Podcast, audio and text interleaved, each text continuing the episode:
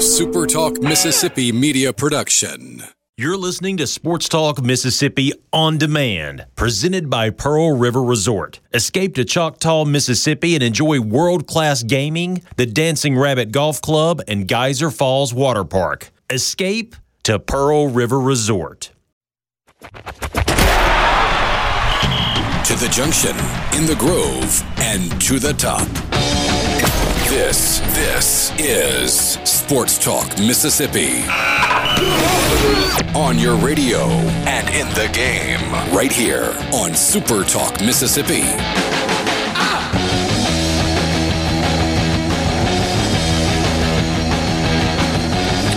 But okay, cool. Here we go. Thursday afternoon, Sports Talk Mississippi, streaming at supertalk.fm. Richard Cross, Michael Borky, Brian Scott Rippey's in the studio with Borky in Jackson as well. Brian Haydad will join us a little bit later this afternoon. Glad to have you along for the ride. Sports Talk brought to you every day by Mississippi Land Bank, online at mslandbank.com. What is it that you need with regard to land? You're gonna build a dream home? Maybe you're looking for hunting property, good fishing hole, or maybe it's just a spot to get away. Well, Mississippi Land Bank, if you're in North Mississippi, can help with all of those things. They've got branch offices spread out all across the northern part of the state. You can find their website, mslandbank.com. When you go there, you can find those branch locations. You can also grab a phone number to give them a call. Talk to them and they can help you with whatever it is that you need with regard to land financing. At Mississippi Land Bank, they know the lay of the land. Glad to have you along. You can uh, you can text the show. Text us on the text toy 601-879 4395 601-879 4395. Do me a favor. T- tell me who you are when you send us a text as well. It's easier to uh, call folks by name as a co- you probably don't want me giving your phone number out over the uh, over the air. You can also tweet us at Sports Talk M I S S. Happy Thursday, Michael Borky. Hey, happy Thursday. What's up, man? How'd it go yesterday? Everything good? Well, I still have a job, so it could have been worse. I, I always if I come, You're so understated on those. It's like I'm more than anything. I'm just kind of curious what you guys did on the show yesterday. yeah. Well, we did. And you're like, oh, I didn't get fired. Oh, okay. Yeah, I, but I always you're not getting fired. every time I fill in and I come to work the next morning and nobody says anything to me, I know that I'm okay. I've had a couple of times, and a couple years ago, where I came in on Monday and I was told that either that wasn't very good or you need to not say that again. I haven't had one of those in a couple of years, so maybe I need to get out of my own head. Does that mean bosses are not listening, or See, that's what I wonder. you're actually doing a good job? I, I think it's probably the former rather than the latter, but I don't know. Rippey, did he do a good job? Kind of, kind of uh, playing quarterback yesterday. Yeah, I think so. We talked about hippies and grass during my segment. Oh, jeez. See, that's that's the thing. It's like it goes in a different direction. It's hippies, it's grass, it's Well, Black Panthers, which maybe all three of those things go together. Richard, because have you seen the renderings for the new Oakland A's stadium? Yes. slash- yeah, and I thought that it was a little over the top. It looked like a hobbit hole. And they need all that grass and fruity park stuff to make all the hippies in California happy. A hobbit hole. Yeah, it looks like where Bilbo Baggins lives. Jeez. I thought it was a pretty cool design. I, to me, if you can pull off something unique in stadium design at this point, then you're you're doing something. I, it didn't look to me like there was that much green space around the new stadium. I thought it was right on the water. I thought it was the the Coliseum that they were going to tear down, and they had to create a green space there and like a tech hub and all that good stuff. Yeah, Everything's a tech hub there.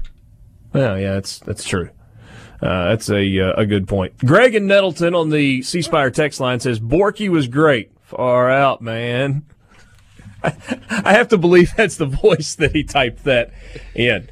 Um, kind of a busy day today. College football season, except for championship games and a few games that have gotten rescheduled, is over, and so that means uh, you've got hiring going on, you have firing going on, and then you have replacing going on. And one of the big stories today seems to be that Cliff Kingsbury has agreed in principle to a deal to be the offensive coordinator at the University of Southern California. Now, there were a couple of outlets that reported that. And then you had several NFL guys who were like, whoa, whoa, whoa, this, no, I've talked to somebody. This is not a done deal yet. And then you had some subsequent reporting from NFL guys, Gil Brandt included, that said, yeah, I mean, nothing's official until the ink dries on these deals, but it looks like this is going to happen. That's a good hire for Clay Helton at Southern Cal, isn't it? I mean, that's huge, right? Because one, he's a bad season away from losing his job, but eh, even though it didn't work out at Texas Tech, Cliff Kingsbury has scored points on everybody, and he's coached three Heisman Trophy winners. One of them transferred away from his program, but still, he coached three Heisman Trophy winners at quarterback. Yeah. So he's got a track record. You would have to think that that would be good for JT Daniels to have a guy like Cliff Kingsbury kind of coaching that position. And unlike some places where, you know, you're throwing the ball all over the place, Southern Cal should be able to get defensive players and and have a decent defense to go along with an explosive offense. If they get that combination, then all of a sudden USC is a little scary again. If not, then they'll all be looking for jobs next year. I am surprised that he didn't wait for the NFL. Maybe he likes college football. Yeah, and maybe and not everybody wants to go coach in the NFL. That I think even though that's the ultimate goal for most coaches, that's not a, a line of thinking that applies to everybody. Not everybody mm-hmm. wants to go coach in the NFL. But the Dallas Cowboys are probably looking for an offensive coordinator this offseason. And he's a Texas guy. Well. Yeah, that, that, could be the case. Uh, assuming Jason Garrett holds on to his job as the uh, as the head coach when it's all said and done. But look, I mean, it, it, it's set up. Even if they don't win tonight, which I don't think they're going to, the Cowboys are really in the best spot of anybody in the NFC East to win that division. If they win the division and get to the playoffs and maybe win a playoff game, are you going to fire Jason Garrett? I mean, the the amount of patience that Jerry Jones has shown with Jason Garrett is pretty close to unparalleled with Jay, with Jerry Jones. He's got a couple compromising photographs or something. Perhaps. Perhaps that's but I case. mean, they're going to win their division. They're going to kind of back their way into it because Washington lost Alex Smith, but still, they're going to win their division. Yeah. Giants obviously can't get to them. Philadelphia, a shell of what it was a year ago when it uh, when it won the Super Bowl. So, you know, another uh, rumor report floating around is that Hugh Freeze has um, uh, interviewed for the offensive coordinator position on Jeremy Pruitt's staff at Tennessee. That could be interesting. It's interesting for, I think the biggest reason, we touched on this yesterday a little bit, is what kind of precedent is Sankey setting now where if he blocks Hugh Freeze's ability to coach for Alabama, but a year later lets him coach for Tennessee. Is that now saying that, well, if you decimate a program, it's a one year secret suspension? So the message that's sending is is interesting to me. And, and number two is I think he he's a good football coach. But if I'm Jeremy Pruitt, I say get off Twitter. No more public speaking appearances. You come here, you coach football, you do nothing else. You don't read your mentions on social media. You just get off of the internet and coach ball for me. If you can't do that, I don't want you on my staff. Seems like Jeremy Pruitt is, as best he can, emulating Nick Saban. And Nick Saban lets his coordinators talk twice. They talk once before the season, and they talk before the playoff because it's mandated that you allow coordinators and players to talk to the media. That's just part of the, the deal set up for the college football playoff. Uh, I would imagine that Jeremy Pruitt handles things much the same way.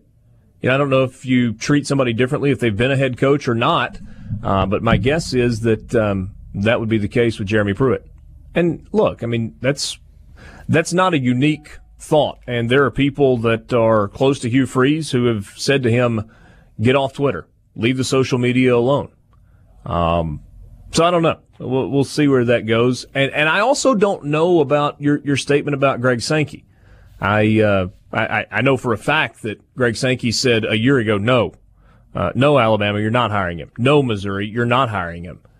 Um, that that is true. That's a fact.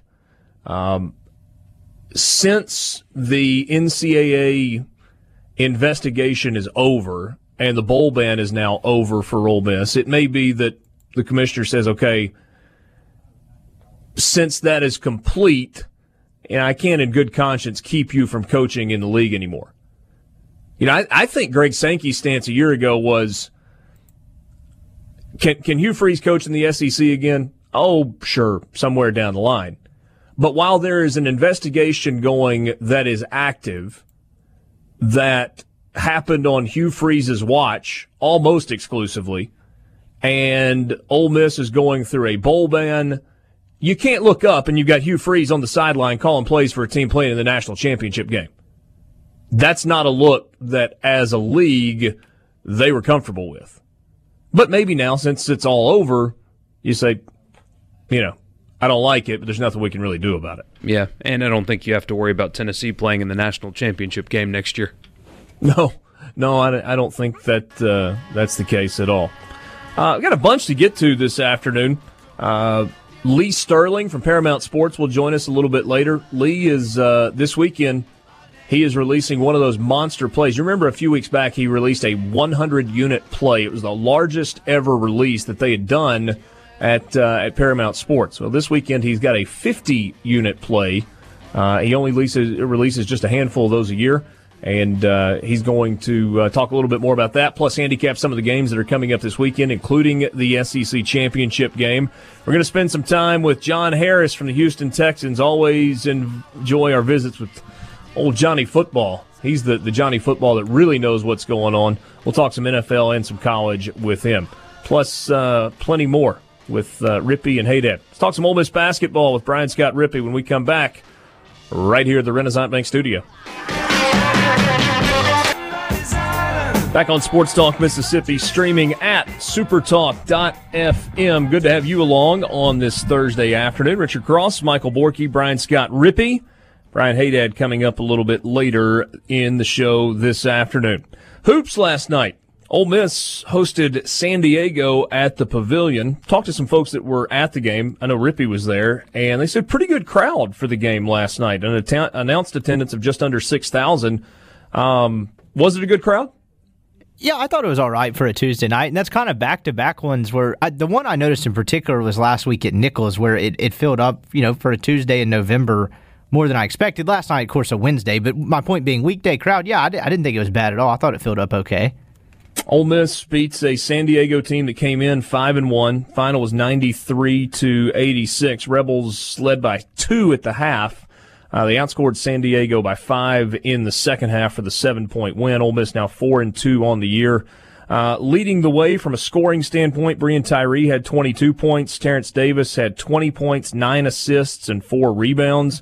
Blake Hinson had four points. Devontae Shuler had, uh, I'm sorry, Hinson had 15. Shuler had 13. And KJ Buffen, another freshman, had 15. So, what were your takeaways last night? Well, one is that San Diego is a pretty good basketball team, and Kermit Davis talked about this a little bit on Monday before the game, and then a little bit after the game. You know, he's he told some players after the game he hopes they get in get in the tournament because it's a team that can win a game in the tournament because they have you know a lot of guys, a lot of fifth year seniors, a lot of maturity, and, and a couple really good players. So, you know, Ole Miss got up sixteen and then kind of let let off the gas in, in the second half and did kind of the same thing in the first half to where I think it was like a 12 4 run, something like that, that San Diego was able to cut it to two before halftime. But overall, I thought they played pretty well. Um, they kind of got the offense, particularly in the half court, back on track after a cuff, tough couple of games in Florida. And, you know, namely Terrence Davis, they kind of seemed to go as he go as an offense, and, and he was much better last night getting to the rim. And that was really the first team that they've seen that plays, you know, almost strictly man to man. And so they were a little bit quicker than San Diego off the bounce and, and, and got the got to the rim a lot with let's see about four and a half minutes to play in the game Ole Miss was up 16 with 435 to play they were ahead 79-63 with 17 seconds to play I'm sorry with 11 seconds to play it was a 5 point game and then a couple of free throws so Ole Miss did a pretty good job at the free throw line down the stretch to to be able to hang on for the win right they did. They did a decent job, but they turned it over a couple times, and, and San Diego made a couple three point baskets that, that really made it close. So while they were all right at the free throw line, not not great, kind of handling some of their late game pressure um, that that kind of kept San Diego in it for a while, particularly literally down to the last t- five or ten seconds of the game. Yeah, just looking at the play by play in the last minute 12, so the last 72 seconds, Ole Miss made 12 consecutive free throws to uh, to hang on for the win. Um, you, you've seen this team now a few times, and not to make any, oh, I don't know, big sweeping generalizations about the season or, or where it's going, because I, you know, it's a long season, and there are a lot of good teams that are on the schedule, and the SEC is not an easy league this year.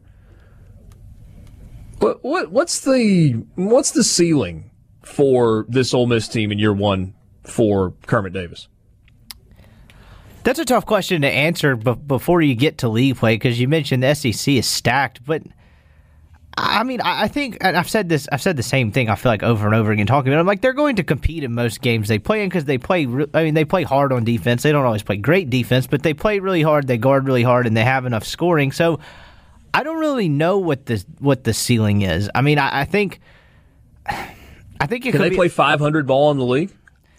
That might be the that might be a good ceiling if they played really really well. Maybe like I, I would put that as probably the top, just because they're the the top to bottom. The SEC is going to be so good this year. It's going to f- be hard to find wins night in and night out, but. Maybe not quite 500, maybe in the seven to eight win range, somewhere around there. Yeah. I would consider that pretty good. But I mean, you know, you catch a break or two or something like that, maybe you get to 500. But I would, I would definitely cap it, you know, no further than there. Yeah. Um, nine and nine would be 500 in league play. So seven and 11, maybe a possibility. Uh, who knows? We'll, we'll, we'll see how this thing, uh, this thing goes along. I will say this, and this is kind of, I, have not actually seen this team in person yet. I've watched a couple of their games on TV, but my schedule hasn't matched up with their schedule there seems to be an uptick in interest. Like like people are talking about Ole Miss basketball and people are talking about Kermit Davis. And I, I don't think it's like in an impatient way where it's like, oh, you got to win right now. But I think people are early on seeing, oh, okay, I, I kind of like philosophically what they're doing offensively. I like what they're doing on the defensive end and how hard they're playing. Is that a function of people really being interested in basketball, or is it a function of Ole Miss fans are desperately looking for something to latch on to, to be excited about, and to be proud of? Probably a little bit more the latter, and a combination of it, as you kind of mentioned, it's a, it's a little bit more visually appeasing style of play to kind of, especially an untrained eye, right? Because I mean, when Andy Kennedy's kind of system, you know, when it went bad, it, it looked pretty bad, and so you know, you see more effort and kind of more attention to detail on the defensive end, and you know after after you know a lot of years of that not always being the case, I think that will naturally generate some some a little bit of buzz and excitement. But I, I think it's probably more the latter of of the you know Ole Miss fan base kind of wanting something to latch onto that that seemingly has, I guess, hope for the lack of a better word. 601 879 4395. That's the C Spire text line. C Spire reminds you not to text and drive. C Spire, customer inspired. KVC says Ole Miss has a bright future in basketball with Kermit Davis. They actually look like a team, and he followed it up with Ole Miss has got to have something to talk about because it can't be football uh, right now. So, um, bigger picture, and and Borky, you, you haven't really locked in on basketball yet, have you? Or or have you been following kind I'm of trying across the to. league? I haven't as much as I would like to, but that as the calendar turns and the bowl games end, I will focus more. But yeah, I've been pretty engaged. Well, here's kind of what I'm getting at. So much buildup about the SEC and how good the league was going to be on the heels of eight teams in the NCAA tournament, which was a conference record a year ago. And then you get to this season and there there are a few bad losses, but it's it's not a ton of bad losses for the league. But every time there's been an opportunity to get a really big win, it hasn't happened. Uh, you go back to the opening night. Arkansas lost in overtime to Texas. Uh, LSU last week down in Orlando lost in overtime to Florida State. That's a good Florida State team, a veteran Florida State team. Uh, you know, Duke ran Kentucky out of the building when they played on the opening night of the season. Um, Tennessee was close with Kansas last week in, in New York at Barclays Center, but they couldn't get it done. Is that concerning for you, Borky, right now, or, or for you, Rippey, to, to kind of look at this right now and say, maybe it's not as good as we were giving it credit for? Not yet, but I do. I mean, you've had a couple of injuries now. Missouri's not going to be who you were expecting them to be because of an injury. Now Vanderbilt lost presumably their best player due to season-ending injury, and Alabama has. I mean, they were carried by Collin Sexton a year ago, and they don't have Collin Sexton on that team right now. So maybe the depth won't be there because of that. But isn't it just too early to to say that they're underachieving? Even though I guess the only way to gauge their competitiveness with other conferences is how they perform against them. It's just, it's still November. And, and I don't want to, especially Kentucky, who, as you mentioned, got blown out by Duke. Isn't it always a general rule that Kentucky will peak at the end of February and not worry about what they're looking like in November? Yeah, I think that's I think that's fair. Um, the, the problem for Kentucky to this point has been they've been terrible defensively.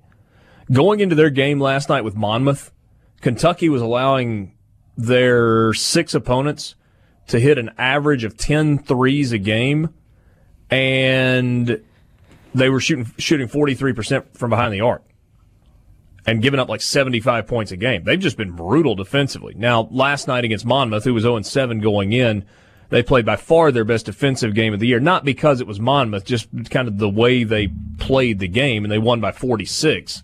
So, yeah, I don't think it's it's time to uh, to bail on Kentucky just yet. And I don't think it's time to bail on Tennessee. Auburn, to me, has been the most impressive team in the SEC so far this year. Without Purifoy. That's right. Uh, they get him back after nine games. So, what, Auburn's played six or so. Uh, so they'll have Danjel Purifoy coming back, uh, which will give them, at that point, 10 scholarship players, I think. It's either nine or 10 scholarship players. They're still not terribly deep, but they do have a veteran group. Um, We've talked a little bit about this. We'll do it coming up next. I think it was yesterday. Mississippi State officially, maybe earlier today, Mississippi State officially released its baseball schedule. We'll talk about that coming up. Got the Ole Miss baseball schedule as well. And uh, kind of peek ahead to February. We're inside 100 days to the start of the college baseball season, which is kind of crazy to think about. More coming up. Renaissance Bank Studio. Pretty good Thursday night football game coming up tonight in Big D. New Orleans takes their 10 and 1 record, best in the NFC, to Dallas. Cowboys are 6 and 5, playing a little better. I don't know if it's good enough.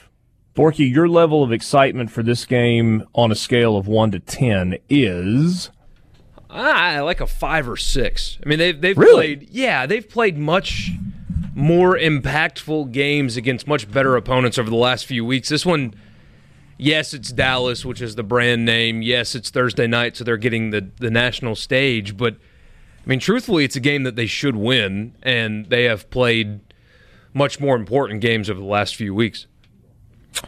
True or false? The viewership tonight will be larger than the viewership for Cowboys Redskins on Thanksgiving Day a week ago today. I'm going to go false there. Okay. Just because Thanksgiving has the novelty aspect to it. But this 30.8 million. But this will be a, a massive number because you have America's team, and they are.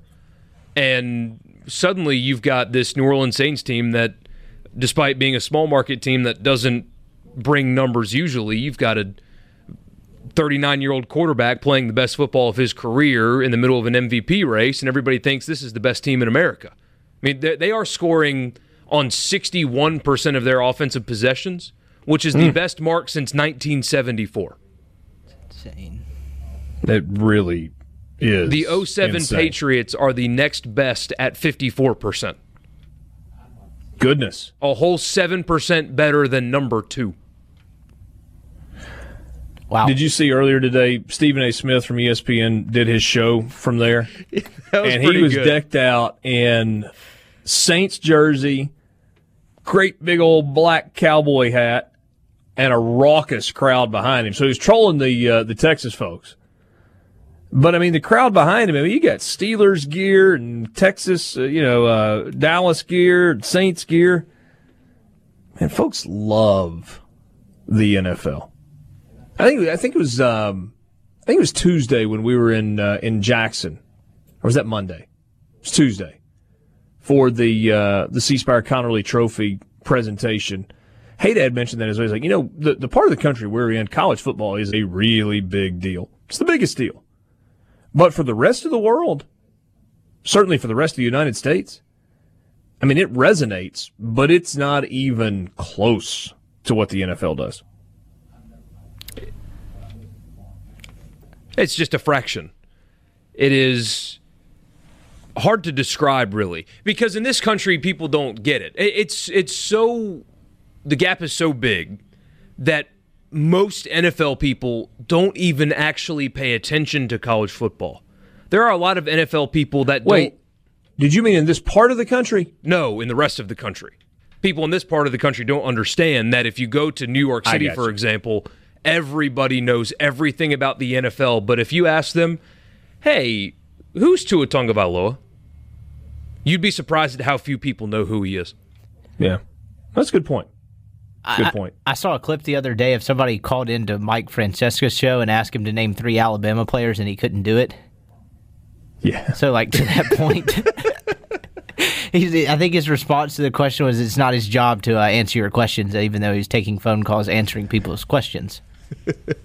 what was it? Uh, I mean, it, it's just a comedy of errors on uh, on Mike Francesa's deal, whether it's on the radio or on the the app or, or whatever. I think it was. Was it somebody called in and asked about Dino Babers the other day? Yeah, he you're had- talking about you're talking about the college team in New York, Syracuse's coach, playing a game in Yankee Stadium. Uh, he had no idea. Hey, Mike, uh, what do you think? What do you think about Dino Babers? Uh, uh, who? What, We how the how the how the bleep am I supposed to? What, what, what is this? A prank call? I mean, just it's it's uh, it's pretty good stuff. That's uh, Mike Francesa in New York. When- hey, But to, to Borky's point, that, that shows just how you know how big, how wide the reach the NFL is compared to college football. Yeah, that's, uh, that's probably a good point. Uh, Mississippi State officially released its baseball schedule today. Ole Miss has been out for a while. We haven't talked a lot about it, maybe just kind of in passing. Um, it, it's crazy. February 15th is opening day for baseball season. We're closing in on December 1st, so you got all of December, all of January. That's what, 60 days, 75 days of the 15th.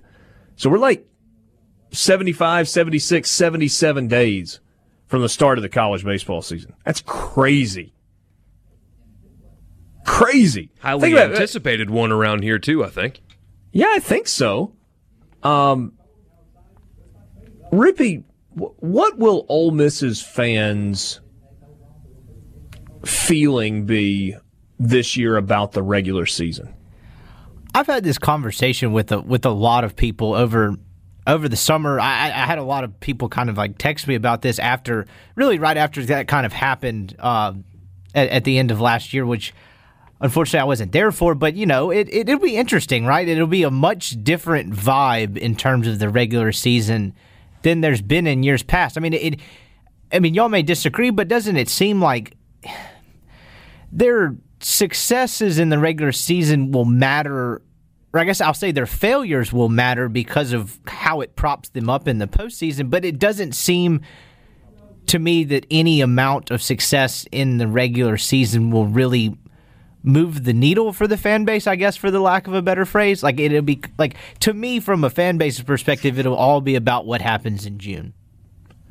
I, I think ultimately that's right. But I don't think, and I've heard people allude to, oh, well, the, the fans are just going to kind of go through the motions in the regular season. I don't think that's going to be the case because this is going to, or at least on paper going into the year, it's a really good baseball team.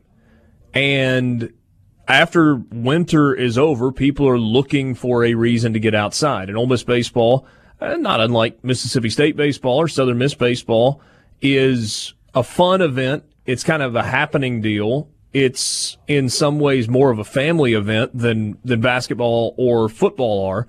So I think the crowds will still be there. But your point about you know how people really feel about it, there's going to be a there will certainly be a well, let's see what they do in the postseason vibe to it. Yeah, no, I, am really with you on that. I don't think it'll. I don't think it'll show in attendance or anything like that. But I, I guess if you're looking at, at, it solely through the prism of, of how people kind of get attached to these teams, and and you you saw Ole Miss had the early success last year and had a great regular season, and it seemed like people really got invested in in this team. And you kind of saw the same thing with State late in the year when you when they got on a run. You know, people got really invested. To me, if Ole Miss has that similar type of success, people will be a little more hesitant to kind of get fully on board and invested until they kind of see a different result in the postseason. I guess is what I was trying to get at. Yeah, uh, that that's that's reasonable. Schedule though, Ole Miss opens with Wright State three game series middle of February. They have Arkansas State for a midweek game, and then in week two of the season, it's an interesting road trip going to New Orleans to play Tulane in a three game series. Is that is that good for Ole Miss early? I don't know because it's Tulane still kind of seems like a rebuilding program.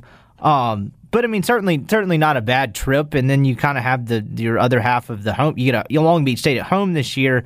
The part of the schedule that's interesting to me is you know you're going to start SEC play with Alabama and Missouri, and to me that seems about you know you get Alabama at home and then Missouri on the road. That seems you know you want to talk about easing into the waters and kind of easing in your SEC slate. That seems like a, a, pretty pretty good way to do so. But things get real pretty quick where you go at Arkansas and then Florida and then Kentucky and Auburn over the next month, and then Mississippi State after that. Yeah, or excuse me, A and M. Sorry.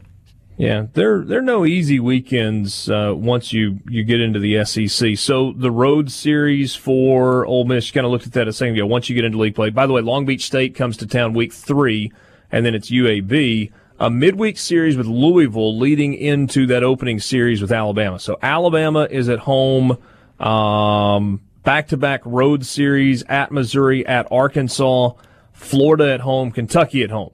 Then Ole Miss goes to Auburn.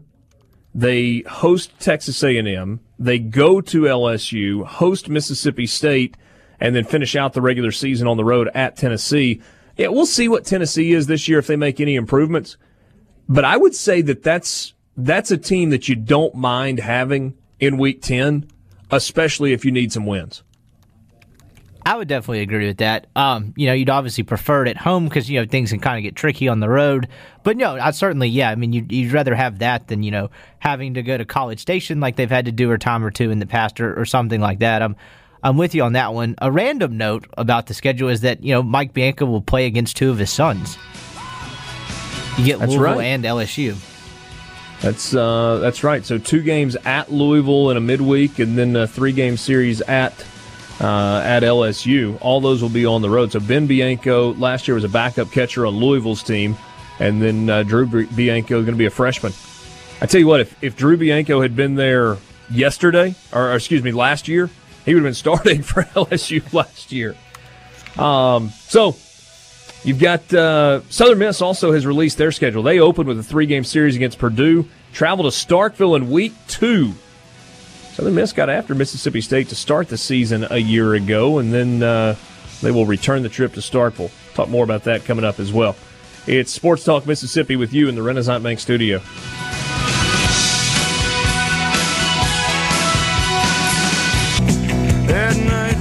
Back with you, Sports Talk Mississippi, streaming at supertalk.fm just after 4 o'clock Thursday afternoon. Championship weekend on the horizon. Good to be with you. Richard, Michael Borky, Brian Scott Rippey, both of those guys are in Jackson today. And Brian Haydad is going to be joining us from Starkville. Did you say he's on, Borky? Or he's not? No, he's on. Oh. Oh. Sorry, Rippey's no longer with us, but Haydad is. You know, they just called you Old Man Richard. Maybe that's the uh, maybe that is the case. You're starting to lose it, buddy. There it is. Sorry, I'm just trying to follow along. I I, I thought, yeah, my bad. Um. So anyway, Sports Talk brought to you by Mississippi Land Bank online. MSLandbank.com. Are you a farmer? Well, right now, if you are, I'm not trying to stereotype here, just the majority of the farmers that I know right now are focused on about two things. One of those things, deer. The other, ducks. But you know that after all the hard work that you put in up through harvest, you get a little bit of a break. You get to exhale a little bit, do some maintenance, take care of some things on the farm, and it's hunting season. But before you know it, you'll be planting again. And not only will you be planting between now and then, you've got a lot of planning to do. And sometimes that's financial. Sometimes that has to do with loans. And Mississippi Land Bank can help. They can help with crop loans. They can help you refinance an existing loan. They can help you with equipment loans as you get ready for the new farming calendar year. Or maybe it's buying new land that you're going to add to what you're farming right now. So if you fit the bill there, if you're a farmer and you're getting ready to do some of those things financially, then give Mississippi Land Bank a call or stop by one of their branch locations in North Mississippi, visit with them about your needs and see if there's a relationship that uh, can be mutually beneficial. I think you'll be glad you did because they're fantastic people at Mississippi Land Bank. MSLandbank.com, where they know the lay of the land. What's up, Haydad? What's going on, man? How are you? How was Kentucky am- last night? Uh, it was good. Uh, Rupp Arena was impressive won. as always. Yeah, Do what? I assume Kentucky won. Yeah, by 46. Is that all? Yeah. Fire Kinda. Calipari. kind of kind of pulled away in the uh, in the second half. You realize that they've only lost um, ten game. Uh, I'm sorry, eight games at Rupp Arena in the ten years that Cal's been there. That's pretty darn impressive. It really is. I would love to know the ten. I know you probably don't know it off the top of your head, but I might have to look that up. Yeah. Well, it's eight. It's eight in ten years. Eight. Okay. Okay. So- yeah, still. It is certainly a small number over the uh, the time that he's been there. But no, it was uh, it was a good trip and good to get back home. Uh, headed to the SEC championship game tomorrow. Looking forward to that this weekend as well. Hey, we were talking a second ago. What do you think about the Georgia Tech job? It's, that's a tough job, uh, but it's got a high ceiling. I think. I, I don't know that you can uh, turn Georgia Tech into another Clemson and be a team that consistently year in and year out competes for the national title. But you you can be a consistent eight or nine win team. Now, whether that's good enough for their fan base, I don't know because they're going to see. It's really tough to be a Georgia Tech fan right now because you see the monster that Georgia is becoming, and you know that they are about to be a, a lot more of a national power than they've been in years past. So. If you can get past that and just focus on Georgia Tech, then you have a chance to be successful. But uh, I think it's high because you've got a, a, fertile recruiting ground. And I know Borky talks about the academic stuff, but at the end of the day, if, if a high value elite prospect wants to go to Georgia Tech, they're going to find a way to get him into Georgia Tech. Sure. So, I I think I think it's got a high ceiling. We'll see who they bring in. I do agree with another thing Borky said. If they change, if they do like the full scale, we want to run more of a pro style or a passing offense. Next year's going to be sort of like what Arkansas was this year. It's going to be a really really tough 2019 for Georgia Tech. Yeah, uh, and and I'm not sure that 2020 would be a whole lot better. Yeah, I mean, it it, it really a takes a, full couple rebuild. of years to You're starting from the completely flip that roster. Yeah, Um, yeah. B- Bill sent us a text on the C Spire text line. He said that he has said for years that he thinks Georgia Tech is a sleeping giant. He said now they can get an offense that has worked in this century, recruit well, and do big things. He believes. I told him my only question about sleeping giant status was whether or not the resources and the commitment are there at Georgia Yeah. Tech. Well, I mean, I'm sure they got. You know, that's the school that puts out a lot of uh, of high dollar engineers. I'm sure they can they can get the commitment. You know, Yeah. if they if they needed to, uh, the resources. I mean, we'll see. You know, you're. But you know the, the ability to recruit to Atlanta, I think that's an attractive thing. Now you got to get you know you want to recruit in Atlanta as well, but kids outside of the state, you know, the chance to play college football in Atlanta, I think that I think that's an attractive thing. Yeah, I would. Uh, I would agree with that. All I know is if I went on an official visit and they didn't take me to the varsity to eat, they can hang so it up. I'm done. What? Overrated. I'm sorry. Oh yeah, I said it. Thanks for joining us today. Hey, Dad, we'll talk to you again down the line. I can't talk to you anymore. I, I can spend When- when zero time with in? you moving forward. How did, did you, can just say the find me on the varsity is overrated? podcast. It's just it's just a cheeseburger, man. It's all right. I don't even eat the cheeseburger there. It's the chili What do you eat, cheese the hot dog. dog? Yes, See, I don't eat it. I don't do hot the dogs. chili dog with onion rings and an FO. No, no, no. Not oh, for me. Goodness. What do you have? What do you have? You better have that ready, that order ready when you get to the counter, or they are yelling at you. I know, I know. Oh, I can't wait. I'm going to try and get there in time for lunch tomorrow. If not lunch, it will be an afternoon snack. There you go. Two chili dogs, onion rings, and an FO. My mouth is lit- I mean, like my mouth is watering right now as I sit here thinking about that. Um, what about the Louisville mess? Uh, yeah, that was funny. I was in Kentucky yesterday, and obviously Yeah. the Kentucky fans were um, uh, they were a bit amused with the news that Jeff Brohm decided to stay at Purdue instead of coming home to resuscitate the uh, the Louisville program. I was surprised. Normally, you know, when Mama calls, that's usually a pretty easy sell. Uh, maybe gives you an insight into how big the issues are at Louisville. Uh, maybe it's a, a bigger rebuild than Jeff Brohm was willing to take on, and he feels like he's got a pretty stable situation. I think the more surprising news out of this to me is: Are they really paying Jeff Brohm six million dollars a year? At Purdue? That's that's what I read. Yeah, I know. I mean, it's Big Ten. I mean, th- th- you're talking about budgets that are Purdue. comparable to the SEC. It's yeah, but that, but that would be like I'm trying to think. I mean, imagine if Kentucky jumped Stoops up to like seven point five. I mean, it just doesn't make. You just wouldn't expect Hold on it now. from Purdue. Is it really that? No, no, you wouldn't expect it. But like everybody else, you taste a little success and you get ready to open your wallet. I mean, hey, Dad, we're that's two true. years removed or three years removed from Dan Mullen and Hugh Freeze both making almost five million. That's true, but Mullen didn't make that after his second season, and you know Mullen was not thirteen or twelve and thirteen or thirteen and twelve or whatever it is that Brohm is. You know, Mullen his second year, state finished in the top fifteen. And think about what he took over, though. I mean, if you're if you are Purdue, you are in a very winnable division, and if you've got a guy that you think can actually elevate your program, six million dollars is worth it. It's completely Mullen- worth it. I- I don't Mullen have a never had the bargaining don't have a chip either to get that kind of money early. No, you're right. You're right. Well, He- he got- I wouldn't say. The, the raises I mean, that he Mullen interviewed got were their based on job. success.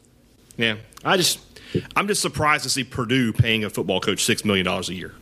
That's just surprising to me. Yeah. I, I- I don't disagree with you. Yeah, And what is that? but good for him, man. Good for him. If you can get it, take it. That's double what Matt Luke and uh, Joe Moorhead are making. Yes, that's that's more than double for Moorhead. He's only making should be making two point seven five this year, or something like that. Two point seven. So he got some incentives that are going to bump him up. You know, I'm sure he does. I don't know him off the top of my head. I can't imagine that winning eight games and going to a bowl game and winning the Egg Bowl didn't put a, a few hundred grand in his pocket, though. Yeah, maybe uh, maybe so. All right. So I asked Borky earlier how excited he was about Saints Cowboys tonight on a scale of one to ten, and he said, "Nah, five or six. What about you? I'm, I'm a little more excited, I guess. Uh, I'm probably seven or eight, but I, I- I'm I'm just naturally more excitable than old Borky who hates everything. Um, for me, you know, I like it's it's a good matchup. Plus, I've got, you know, the, I missed last week's Saints game, so you know I'm, I'm I feel like I'm behind. Uh, So I'm looking forward to it. I feel like Borky was at like an eight, nine, maybe even a ten when the Chargers came to the dome a few weeks ago. Weren't you, Michael? Or do you never get that excited about anything? The Chargers? I mean the Rams? I'm sorry, the Rams. The Rams. The oh, other Oh, LA yeah, team. I you knew what I up. meant. I, was fired up for the Rams game because that was the best two teams in the NFL, and, and the better team showed. Yeah, I don't think I looked away from the television. I think my neck was permanently in that same position in, yes. for a few hours. That was fun, man. Hey, coming up next, Lee Sterling from Paramount Sports. We'll get some picks going into the weekend. He's got a 50 unit play coming up. I'll tell you more about it when we come back in the Renaissance Bank studio.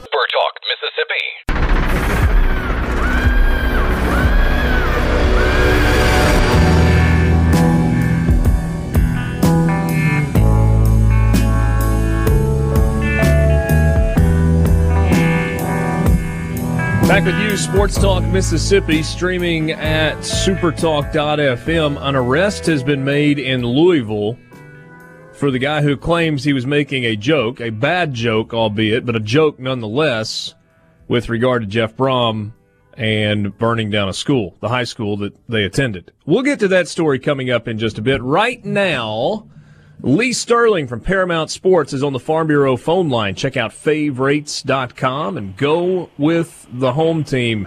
Hello, Lee. That's a crazy story, isn't it?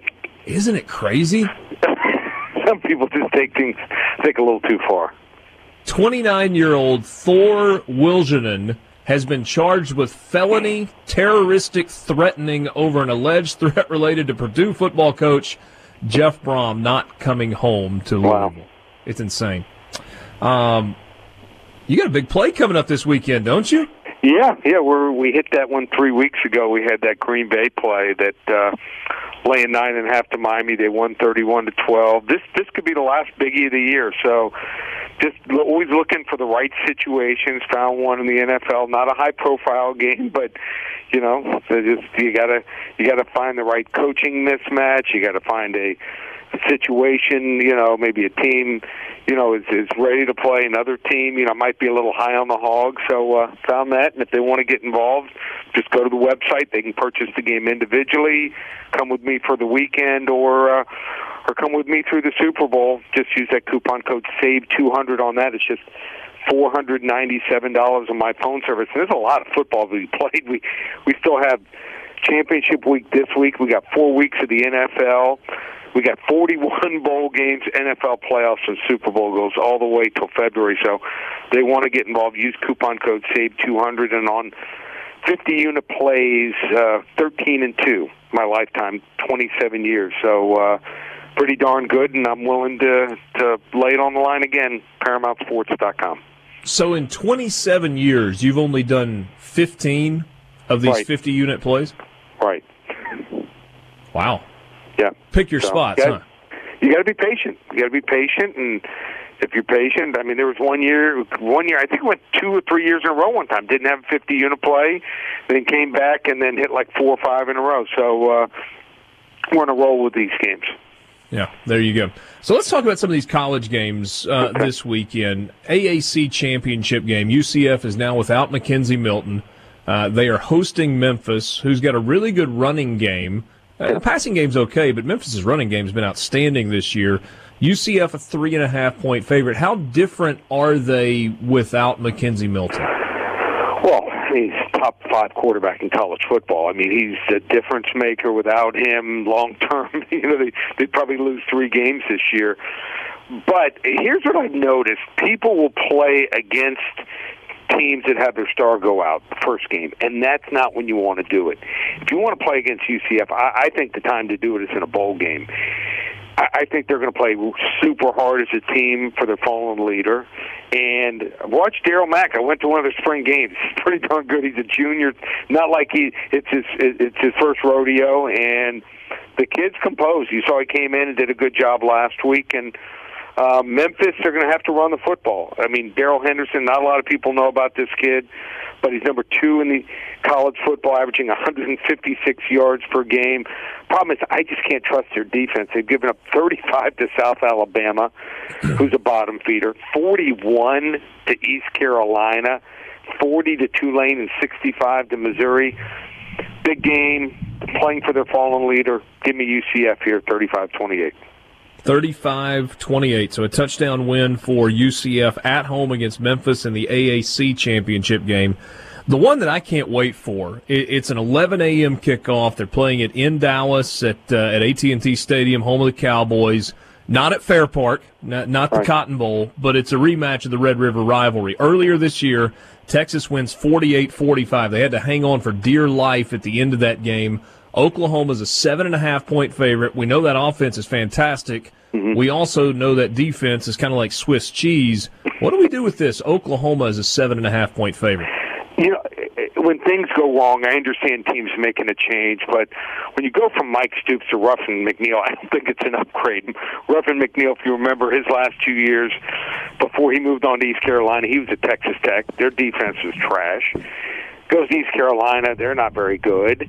Now he's back, uh, you know, as, as a line coach, and he gets elevated to defensive coordinator, and not like he's done any, any great shake there. In fact, Uh, their best game the last four games is when they gave up 40 points to Kansas. Kansas's offense, you can sometimes go an entire game and not see them throw the ball 20 yards down the field. So uh, they have some real problems here. At least Texas is the one team in, in the Big 12 that plays a lick of defense. And in fact, they're giving up 25 points per game. But uh, they, the, Texas just seems to have Oklahoma's number. They've covered six straight in the rivalry. I love Kyler Murray. Uh, you know, he's definitely, if not the best, the second best quarterback college football. 37 TD passes, 11 running the football. He has a great line. I love Brown, but Texas has two receivers that'll go in the first round. Ehlinger, this this this kid is just, I mean, battle tested, running and throwing the football. I like Texas. Same score, 48-45. Wrong team's favorite. Oh wow, 48-45. So uh, exact same score as the last two ti- uh, last time these two teams met. To your point about Ruffin McNeill, they changed coordinators. They changed the guy calling the plays. It's not like they picked up five free agents right. mid-season. Yeah. Sa- Hasn't worked out too well. sa- same guys out there trying to tackle and trying Right. to cover, and they're just not doing it very well. It's like, it's, Uh, like, it's like trying to put a band-aid on a gunshot wound. wound. It's not going to Yeah. work. Doesn't work. Ohio State Northwestern Big Ten championship game. Ohio State most impressive they've been all season long last week against Michigan, but really it was maybe the first time that they've been impressive Right. all season long. Yeah, the, uh, Ohio State and Washington, we finally saw teams that a lot of people had hyped up a lot, and and they played their A game. A little bit easier for college kids to come back after a tough loss and then to get up and play their A game two weeks in a row. So you watch Northwestern live or on tape, and you're watching, you're like, wow, there's not many good guys on this team. A lot of these guys are going to be my bosses. Maybe two or three guys will go in the first four or five rounds in the next three or four years, but they just, you know, they're the, sum of these parts is better than, than these individual players. And uh, this team together, they play defense, uh, giving up just 18 points per game in Big Ten play. They play really well against the best teams. They only lost to Michigan by three, Notre Dame by 10, and that was a three-point game with a couple minutes to go in the game. And they beat Iowa, Michigan State, and Purdue. So um, you know, they played Ohio State twice in the last six years. In 2013, this was a five and 17. They only lost by 10, 40 to 30. In 2016, they were getting 26 and a half, and they lost just 24 to 20 here. And uh, Pat Fitzgerald, maybe the best underdog coach in college football, 28 and 11 the last 39 games as a road underdog. I have Ohio State winning. People saying they need to run it up to get into a bowl game, but I just think there's a lot of pressure on them. Ohio State wins 31-21, but Northwestern covers. So 31-21 is a 14-point favorite. That does not cover the number. So, so far you've got UCF minus the three and a half, Texas getting plus seven and a half, winning straight up, and Northwestern covering but losing the game. All right, SEC championship game, Bama and Georgia. 13 is the number on this game. Yeah, and I went back. I, my database only goes back to to 1985, and I, couldn't find a team that had scored. How about this? That outscored their opponents by at least 20 points in every game in a year. And then I found a stat uh, through one of my stat services. Uh, the last team a uh, time a team outscored every opponent they had that year by 20 points was in '88.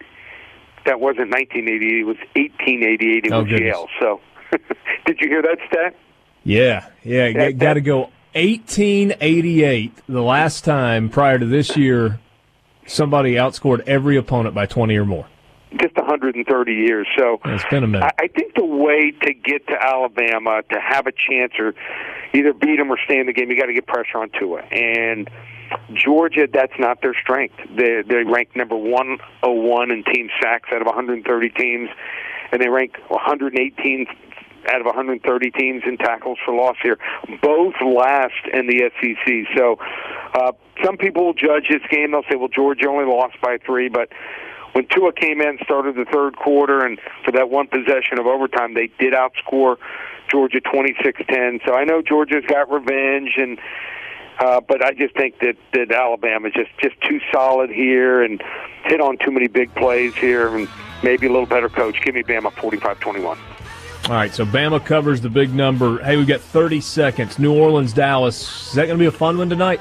I I think it is. I think Dallas is going to come to play. I think uh, you know, now that Ezekiel Elliott's running the football and they got a passing game, should be a fun game. So uh, we'll give them that, uh, and also the Middle Tennessee UAB game for free. Just call 800 400 9741. Or, like I said, they want to get the 50 unit play. It's available, at ParamountSports.com. Again on Sports Talk Mississippi with you on this Thursday afternoon. Richard Cross, Brian Haydad, Michael Borky. Glad to have you along. Haydad's on the Farm Bureau phone line. Check out favorites.com and go with the home team. Hey, when will football start doing stuff again in Starkville? I imagine after uh, you know Sunday they'll find out their bowl destination, uh, and then they'll, they'll, start prep. You know they'll start practice not long after that. So I would imagine finals are next week. Is that right? Yeah. So the week after that, probably. So the week yeah. of the tenth. Gotcha. That makes sense. I mean that sounds right. I don't know for sure, but that sounds right. Yeah, just workout stuff, I guess, um, during this amount of time. So, yeah. do you, do you want to hear the um, the Louisville deal? Uh, I heard about the Louisville deal. No, no, no, the arrest. We just touched on that a second ago. So, yeah, so they I made listened, an arrest. I, I listened to it. I, I, was listening. Okay. Well, I mean, we just didn't go very deep into it. There was more to the story, and I didn't know if you wanted to hear like the rest of the stories. Paul Harvey might say. Person is dumb. The end. So this guy, he's a 29 year old. Yeah. Who who went to Trinity which is the high school in Louisville, same high school that Jeff Brohm went to. By the way, led them to a state championship, stayed home, threw for 5,500 yards. He's a hero in that part of the state of Kentucky, or at least he was until yesterday. His dad also was a football coach there. Gracious. Felony terroristic threatening for Twitter post about Trinity High School on Wednesday, prompting administrators to cancel Thursday's classes. His defense attorney said this was not a threat.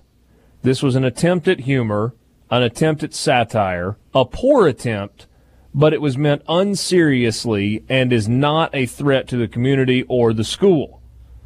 Is that a defense that will hold up when you have screenshots that say, if Jeff Brohm doesn't come, we burn down Trinity? Probably not. Probably. Apparently, not. there was there were additional tweets that were also deleted that contained the words gas can and matches. I mean, it, it, people are just dumb. They're just dumb. There are just some people on this earth that are just dumb, and this guy's one of them. There's just things you can't say in this world. You can't Today. say them, but he said them, and now he's going to go to jail. I mean, in the same way that you can't say bomb on an airplane, bomb, bomb, bomb, right. bomb, bomb, bomb. Right. You can't go on Twitter, even in a joking fashion, and threaten to burn down a school. I you did. might could have done that 20 years ago, although Twitter didn't exist. But I mean, you could have been like, "Oh, I'm gonna burn the school down if this coach doesn't come." Ha ha ha! Everybody been like, "Come on, man, that's not even funny." Right now, you do that, and you get charged with felony. It's a Class D felony, terroristic threatening. I did find it funny knowing that the threat has been neutralized when you look at the announcement tweet from the school. So they put out their classes have been canceled tomorrow with a link to their press release. I mean, a, hundred replies of their students celebrating the fact that they didn't have to go to school the next day while completely ignoring the reason why. I mean, they were thrilled with the fact that they didn't have to go to school tomorrow or today. Yeah. Yeah. I'm with you. Dumb was the uh, should be the operative word. All right, we got some baseball news today out of Starkville. Mississippi State has officially released its 2019 schedule. In week two, uh, I think that jumps out early. They will uh, will host Southern Miss in a uh, return series from the start of last season. What jumps out at you from the uh, from the schedule? They're at home the first month. after last year. That's the first thing I noticed. That you know, you remember spending last year with all the construction going on uh, on the road. Um, so this year, you know, getting to come back home, obviously, that's going to be big for Mississippi State. Um, in the non-conference, you've got some weekend uh, series against teams that, that aren't great. Southern's very good, obviously, but Youngstown State and Maine, those are not going to be big RPI boosts. Obviously, when you play in the SEC, you don't worry too much about RPI. Um, they do have a midweek game with East Carolina, which I found very interesting. East Carolina, you, you know all about Cliff Godwin. They've, they've mm-hmm. put together a great program out there. Then when you get into SEC play, I think the big thing to notice is that you don't play Vanderbilt. Uh, they're, they're, I, if I had to do a prediction today, they might be my top team in the East. Um, you start off the season though with Florida going to Florida. That's not going to be that's no cakewalk, obviously. And then the season ends very tough uh, at Texas A&M, at Ole Miss, and then South Carolina at home. That's nine games that you talk about at the end of the season when you want to be playing your best. That's nine games against really tough opponents. So a tough schedule, but I think MSU has the team to to get through it. They got to find a second starter to go along with Ethan Small, uh, and they need all those those freshmen who were so good a year ago to to you know have a sophomore bump, not a sophomore slump. Uh, but if they get all that, and of course with Jake Mangum, he's going to drag this team uh, as far as he can. So I, I, feel good about this team. I like the schedule, and like I said, uh, you know, it's it's it's great to have them back at home after so much last year being on the road. I think that's what contributed a lot to that slow start. In his tenth things, year obviously. of eligibility, Jake Mangum is going to be a star at Mississippi State. Jake Mangum is already a star. Yeah, I, mean, the, I, I would say the face of the university right now. Most people his age have retired from their professional careers in baseball. There are that that, that is true. That is true. So Mangum hit 351, comes back as a senior. He had uh, 33 ribbies, 22 doubles, three triples, three home runs. I think two of those home runs came in postseason play last year. So right. what is it? Eight of nine position starters return. Is that is that right? Yeah, yeah. The, Luke Alexander is the only starter not returning. He had eligibility, and one of those situations we probably never know what happened. But when we were told by Chris Lemonis, he is no longer eligible. So okay. I don't know what that means. They didn't go into any further detail of that. But the thing is, they played enough guys last year that whoever replaces them is likely going to have started some games for Mississippi State. So yeah, a, a, ton of experience coming back in, in the batting order. The Bulldogs should be one of the better hitting teams in the conference this year. All right, so Luke Alexander primarily played short last year, right? Yeah. Okay, so it was it was Alexander and Stovall up the middle. Who mm-hmm. replaces mm-hmm. Alexander at short? maybe Jordan Westburg, who played some okay. third base last year. Uh, maybe Gunnar Halter, who's a ju- junior college transfer coming in, who put up big power numbers. He hit over 20 home runs a, a season ago in JUCO. Um, I think they feel pretty good about him there. I, I just think, I think it's going to end up being Westburg, and then we'll see what happens with Halter. He may end up being the DH, but coming out of fall practice, that was the word. Those were the two guys sort of battling for that spot. All right, so the, I mean, I'm not trying to grill you on this, but if you went opening day outfield, is it MacNamee, Allen, and Mangum? Uh, Allen might stay. I don't know if he would stay at first or not. I mean, Rowdy Jordan could go there, but Rowdy Jordan could also play on the infield. They have some some versatile guys that can go infield, outfield. But here's what we know: wait, Ma- wait MacNamee and. Am, am I crazy, or did Tanner? Was it two years ago when Tanner Allen played some of the outfield? Well, Tanner Allen was a true freshman last year, so no, that's not right. Cody uh, Brown was there two years. Who ago. am I thinking? I'm thinking about somebody else. Guy that played in right know. field two years ago in the regional for Mississippi State. Anyway, I, I completely blew that. But uh, yeah, I, I, don't know where Allen's going to end up. Uh, but I mean, Mangum and MacNamee are locks. They're going to start for sure, and then State would have sort of figure it out from there. And of course, the other thing, you know, the other thing MSU fans are wanting to see is uh, JT uh, JT Ginn. You know, turns down first round money to go to the, from the Dodgers to come to Mississippi State. I think he's going to get a, a, crack at that starting rotation. I wouldn't be completely surprised if he's in the weekend rotation by the uh, by the start of SEC play. I mean, he's a, he's a first round MLB pick. So I mean, the talent is obviously not the question. Uh, just have to see how he reacts against you know the better competition. But yeah, I heard good things about him coming out. Again, another guy I heard a lot about coming out of fall practice. Ethan in Guntown is right. He says you're thinking about the guy from Amory, and that's exactly who it is. I just can't for the life of me come up with his name right now struck out a lot, but then he played better at the uh, the end of the year. Anyway. So if that would have been on the uh, 2017 team, is who you're thinking of? Yeah, um, Tanner Poole, is that right? Tanner Poole is who you're thinking of. Yes. Yeah, yeah that's what. So I wasn't completely crazy. I was looking at Tanner Allen's yeah. name and thinking about Tanner Poole. Yeah. Anyway, yeah, Tanner okay. Poole. He's gone though. He was a senior last year. Yeah. Um,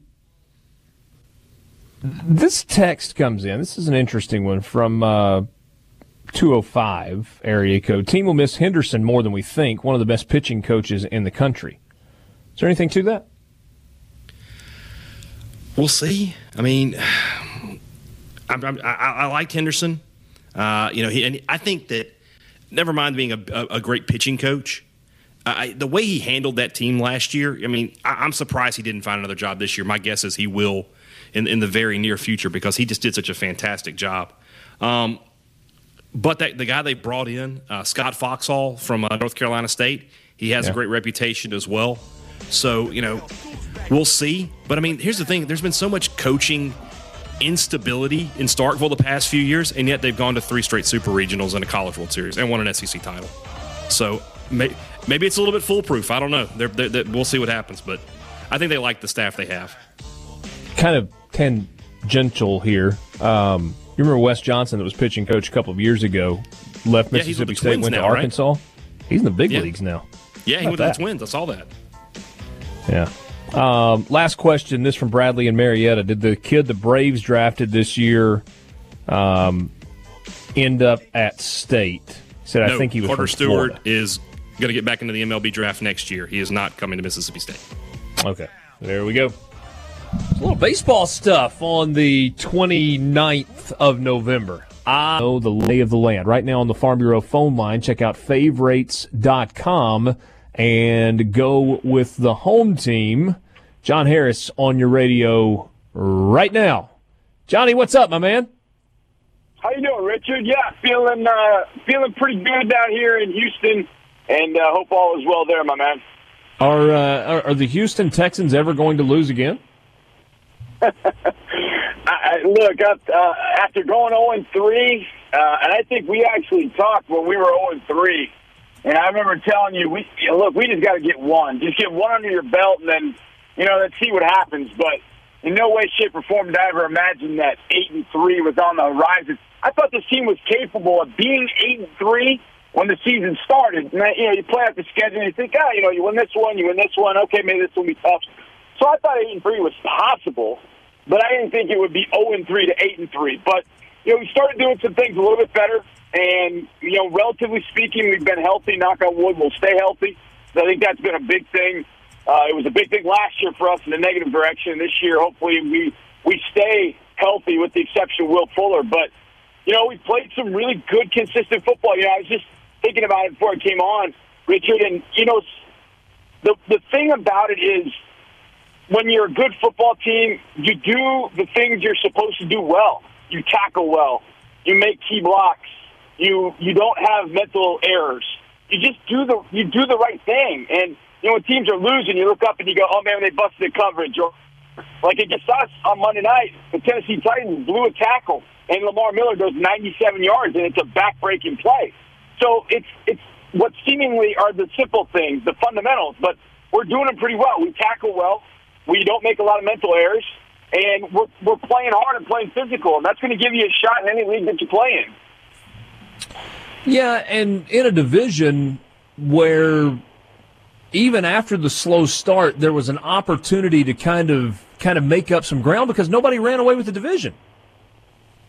Yeah, no doubt. And the thing is, after you know, we were coming back from Tennessee after week two, and we're on the plane flying home, and we're watching Jacksonville take New England to the woodshed in Jacksonville week two, and we're like, oh man, this is going to be rough.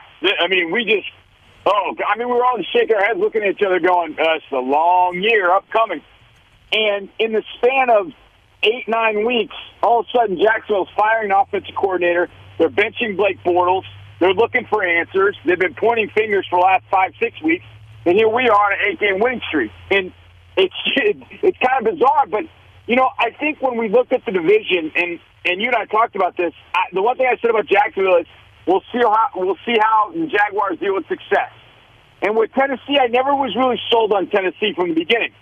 But I thought if the Colts with Andrew Luck, you know, if Luck is healthy, you know, they're always going to be a wild card. Well, the Colts are better than anybody thought, even me. And they're they're coming. And I think in the end, there may be two teams that go to the playoffs out of this division. It just may, may not be the two teams everybody thought, the Jags and Titans. It may be the Texans and the Colts. But we still got five games to go, so still a lot of season in the NFL. And we'll see if some young guys can get over that rookie wall. Uh, they seem to hit it a little bit on Monday night, and hopefully they'll break out of it and start making some plays here down the stretch.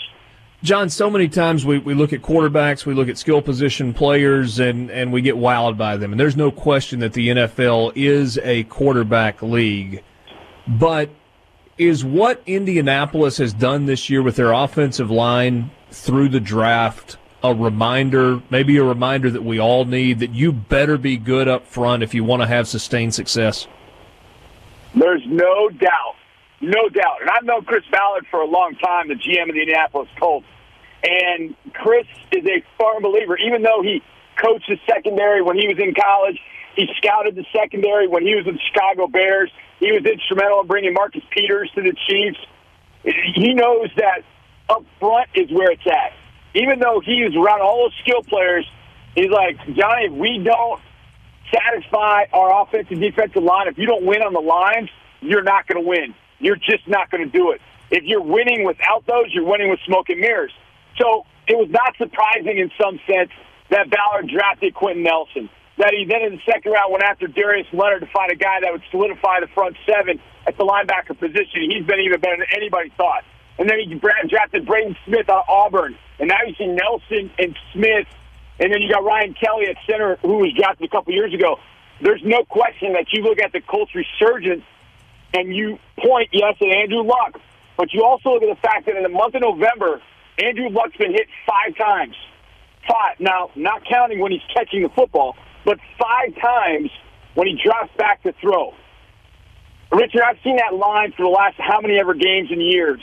There's no way. They would be lucky if they had a game where five quarterback hits in a game.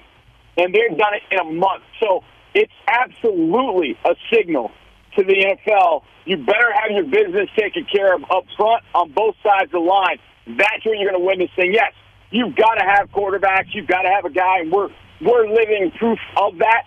But the reason, one of the reasons why we're eight and three, is because our offensive line started playing up probably above its its talent level, and they started playing really well together.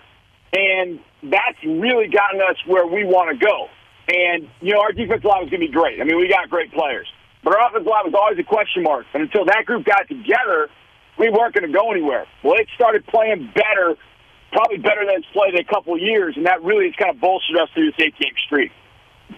Sports Talk Mississippi on the Farm Bureau phone line. John Harris from the Houston Texans, HoustonTexans.com. He is the sideline reporter for the Houston Texans radio network. Scouting background, coaching background as well. John, I want us to transition to, to some college football discussion as well. We'll talk about some players in the state of Mississippi, but kind of as a, as a, a first, and we've only got about a minute and a half or two minutes until the break. It was announced a little while ago that Jordan Ta'amu, the quarterback for Ole Miss, is going to play in the East-West Shrine game. One, are you surprised that that's the game and not the Senior Bowl that he'll be participating in? And then two, from kind of an NFL standpoint, is there a difference in those two? Yeah, well, I don't know if there's much of a difference to be honest. Uh, I, I think there's more of a there's more of a higher profile spotlight, Richard, on the Senior Bowl. I think that it's always been that way. But look, we saw Jimmy Garoppolo come out of the East West Shrine game a couple years ago, and because he was outstanding at the East West Shrine game, they invited him to the Senior Bowl. And then at the Senior Bowl, he was he was really good at the Senior Bowl. So I do think there is a higher profile on the Senior Bowl. I am a little surprised that he's going to East West Shrine game, but at that point, there is an opportunity that if he shines and has a really good Shrine Bowl week, that he can then get an invitation to go to the Senior Bowl. Look, the the, the Senior Bowl is taking uh, uh, Trace McSorley from Penn State. Now, I love everything about Trace McSorley, the football player. He's not going to be an NFL quarterback. It's not going to happen. But Jim Nagy, the uh, senior executive of the Senior Bowl, said, I wasn't not going to bring McSorley because of all he meant to college football, and this is a good stage for him. Look, I would have taken Ta'amu instead of uh, instead of McSorley because I think Ta'amu's at least got potential to be in the league going forward. I don't think McSorley ever really has a chance. So hmm. sometimes those things get to be political. But in that sense, I think George's going to have a good opportunity to Shrine Bowl, maybe an opportunity to get to the Senior Bowl if he has a great week there.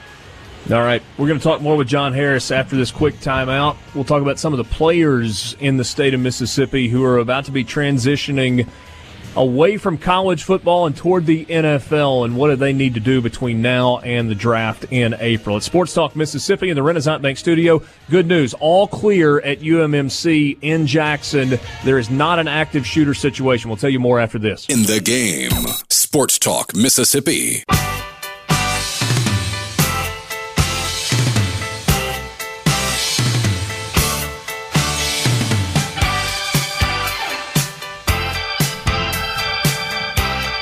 Sports Talk Mississippi streaming at supertalk.fm. Just a quick alert or a quick update on the situation in Jackson at the University of Mississippi Medical Center. At 4:42 this afternoon, a text message, a three-part text message went out to employees, staff, students, and uh, people that were there at the hospital, advising of a, an active shooter situation. Turned out that was not actually the case. Uh, law enforcement, Jackson law enforcement, have reported or revealed that there was a shooting outside of the hospital, that it was not an active shooter situation. And uh, the uh, University of Mississippi Medical Center ASB Twitter feed uh, said law uh, enforcement mer- emergency is ended. Stand by for more information from UMMC Public Affairs. So there is a current all clear, uh, at least with regard to the active shooter situation. So uh, hope that uh, News Mississippi will continue to keep you updated on any uh, any more developing elements to that story. Certainly, if you're in that part of Jackson, avoid it if you can. If you cannot avoid it, please, please be aware of your surroundings and uh, make sure that you're paying attention. Um, according to Jackson police, two children, ages one and three, were shot in front of the University of Mississippi Medical Center in the car with their mother. So certainly a bad story. Uh, we return now to John Harris from the um, uh, Houston Texans, HoustonTexans.com. Sorry about that, John. Needed to get a little news update in there as well.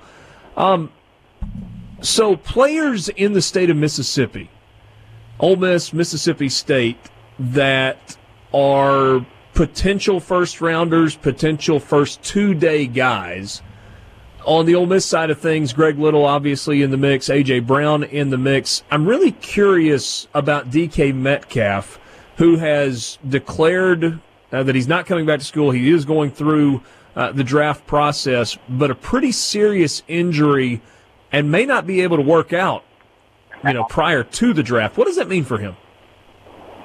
Well, that's an interesting point, and I, and I, I give you the name Corey Davis. Corey Davis with the Tennessee Titans is. I hate seeing him twice a year. I'll be honest with you. I can't stand seeing him. But when he was coming out of Western Michigan, I I knew this guy could play. But he had hurt his his ankle. I think it was. And I think it was his ankle. He had hurt late in the year, and he had surgery, and he was not able to work out for anybody throughout the entire draft process. All he really had was his game film, and then he had, I think, a short workout right, I think maybe like a week before the draft, if that. Not, nothing, I mean, hardly at all. But because Corey Davis was 6'3", 6'4", 215 pounds, does that sound familiar? And I'm sure DK is a little bit bigger.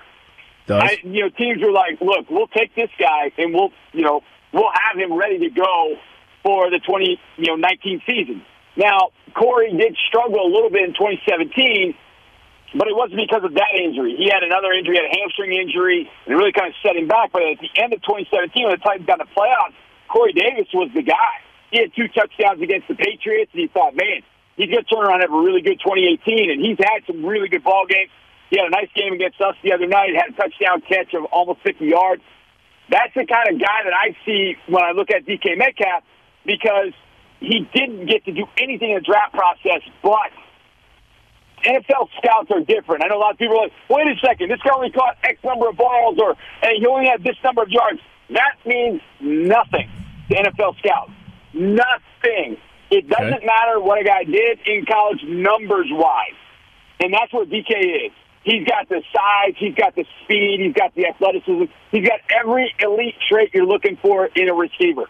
And because of that, he's going to get drafted well before anybody that played all you know 12 games, a bowl game, and then worked out the combine and then did the pro day workout.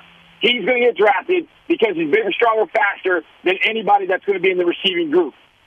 End of story. And I mean, that's it, it, that really is it. Now, when you watch him play, you realize he's got next level game, and and that's going to be the key is to show. Look, he's you know the injury isn't going to be able to set him back permanently. It's not going to make him a a four seven five guy in the forty going forward.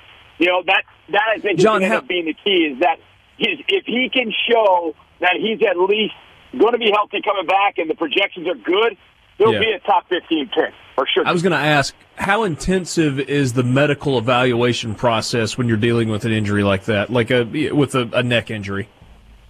Yeah, huge.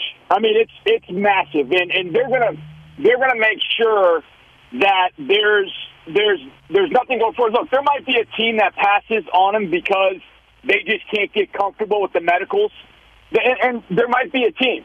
Now, there have been teams, and, and, and I sit in I, I sit in the building of one that, and, I, and I'll give you a case. Now, it's a diff, it's a little different situation, but Bruce Ellington was waived by the New York Jets because they didn't pass him on a physical. Bruce had been released by the 49ers. He went to the Jets. He was claimed by the Jets on waivers, and they te- they did a physical, and they said, nope, we can't do it. He came to Houston. He did a physical with our guys, and because we've had uh, some experience with the injury that Bruce had, we said, yeah, we'll take him. And Bruce ended up being a, a decent player for us for about two years, and it was the other hamstring that ended up being an issue. But my point in all that is different NFL teams are going to look at medical issues differently because in certain cases, those teams may have dealt with an injury like that before. They may know exactly how to deal with it and treat it and also to rehab it on uh, an ongoing basis. So I think that's going to be something where it may depend on the team. So yeah, there might be a team that passes, but he's going to get put through the ringer when he gets to the combine. All 32 teams are going to poke, prod, do whatever they've got to do, get every single test, talk to the Ole Miss doctors. They're going to do every ounce of background check on him because he is the type of player that you want to have going forward. He's the he's a Josh Gordon. Uh, he's a he's a, a Devin Funchess with even more receiving ability. He's that kind of special player. So he's probably going to get even more attention from the medical staff that he runs into at the combine and beyond.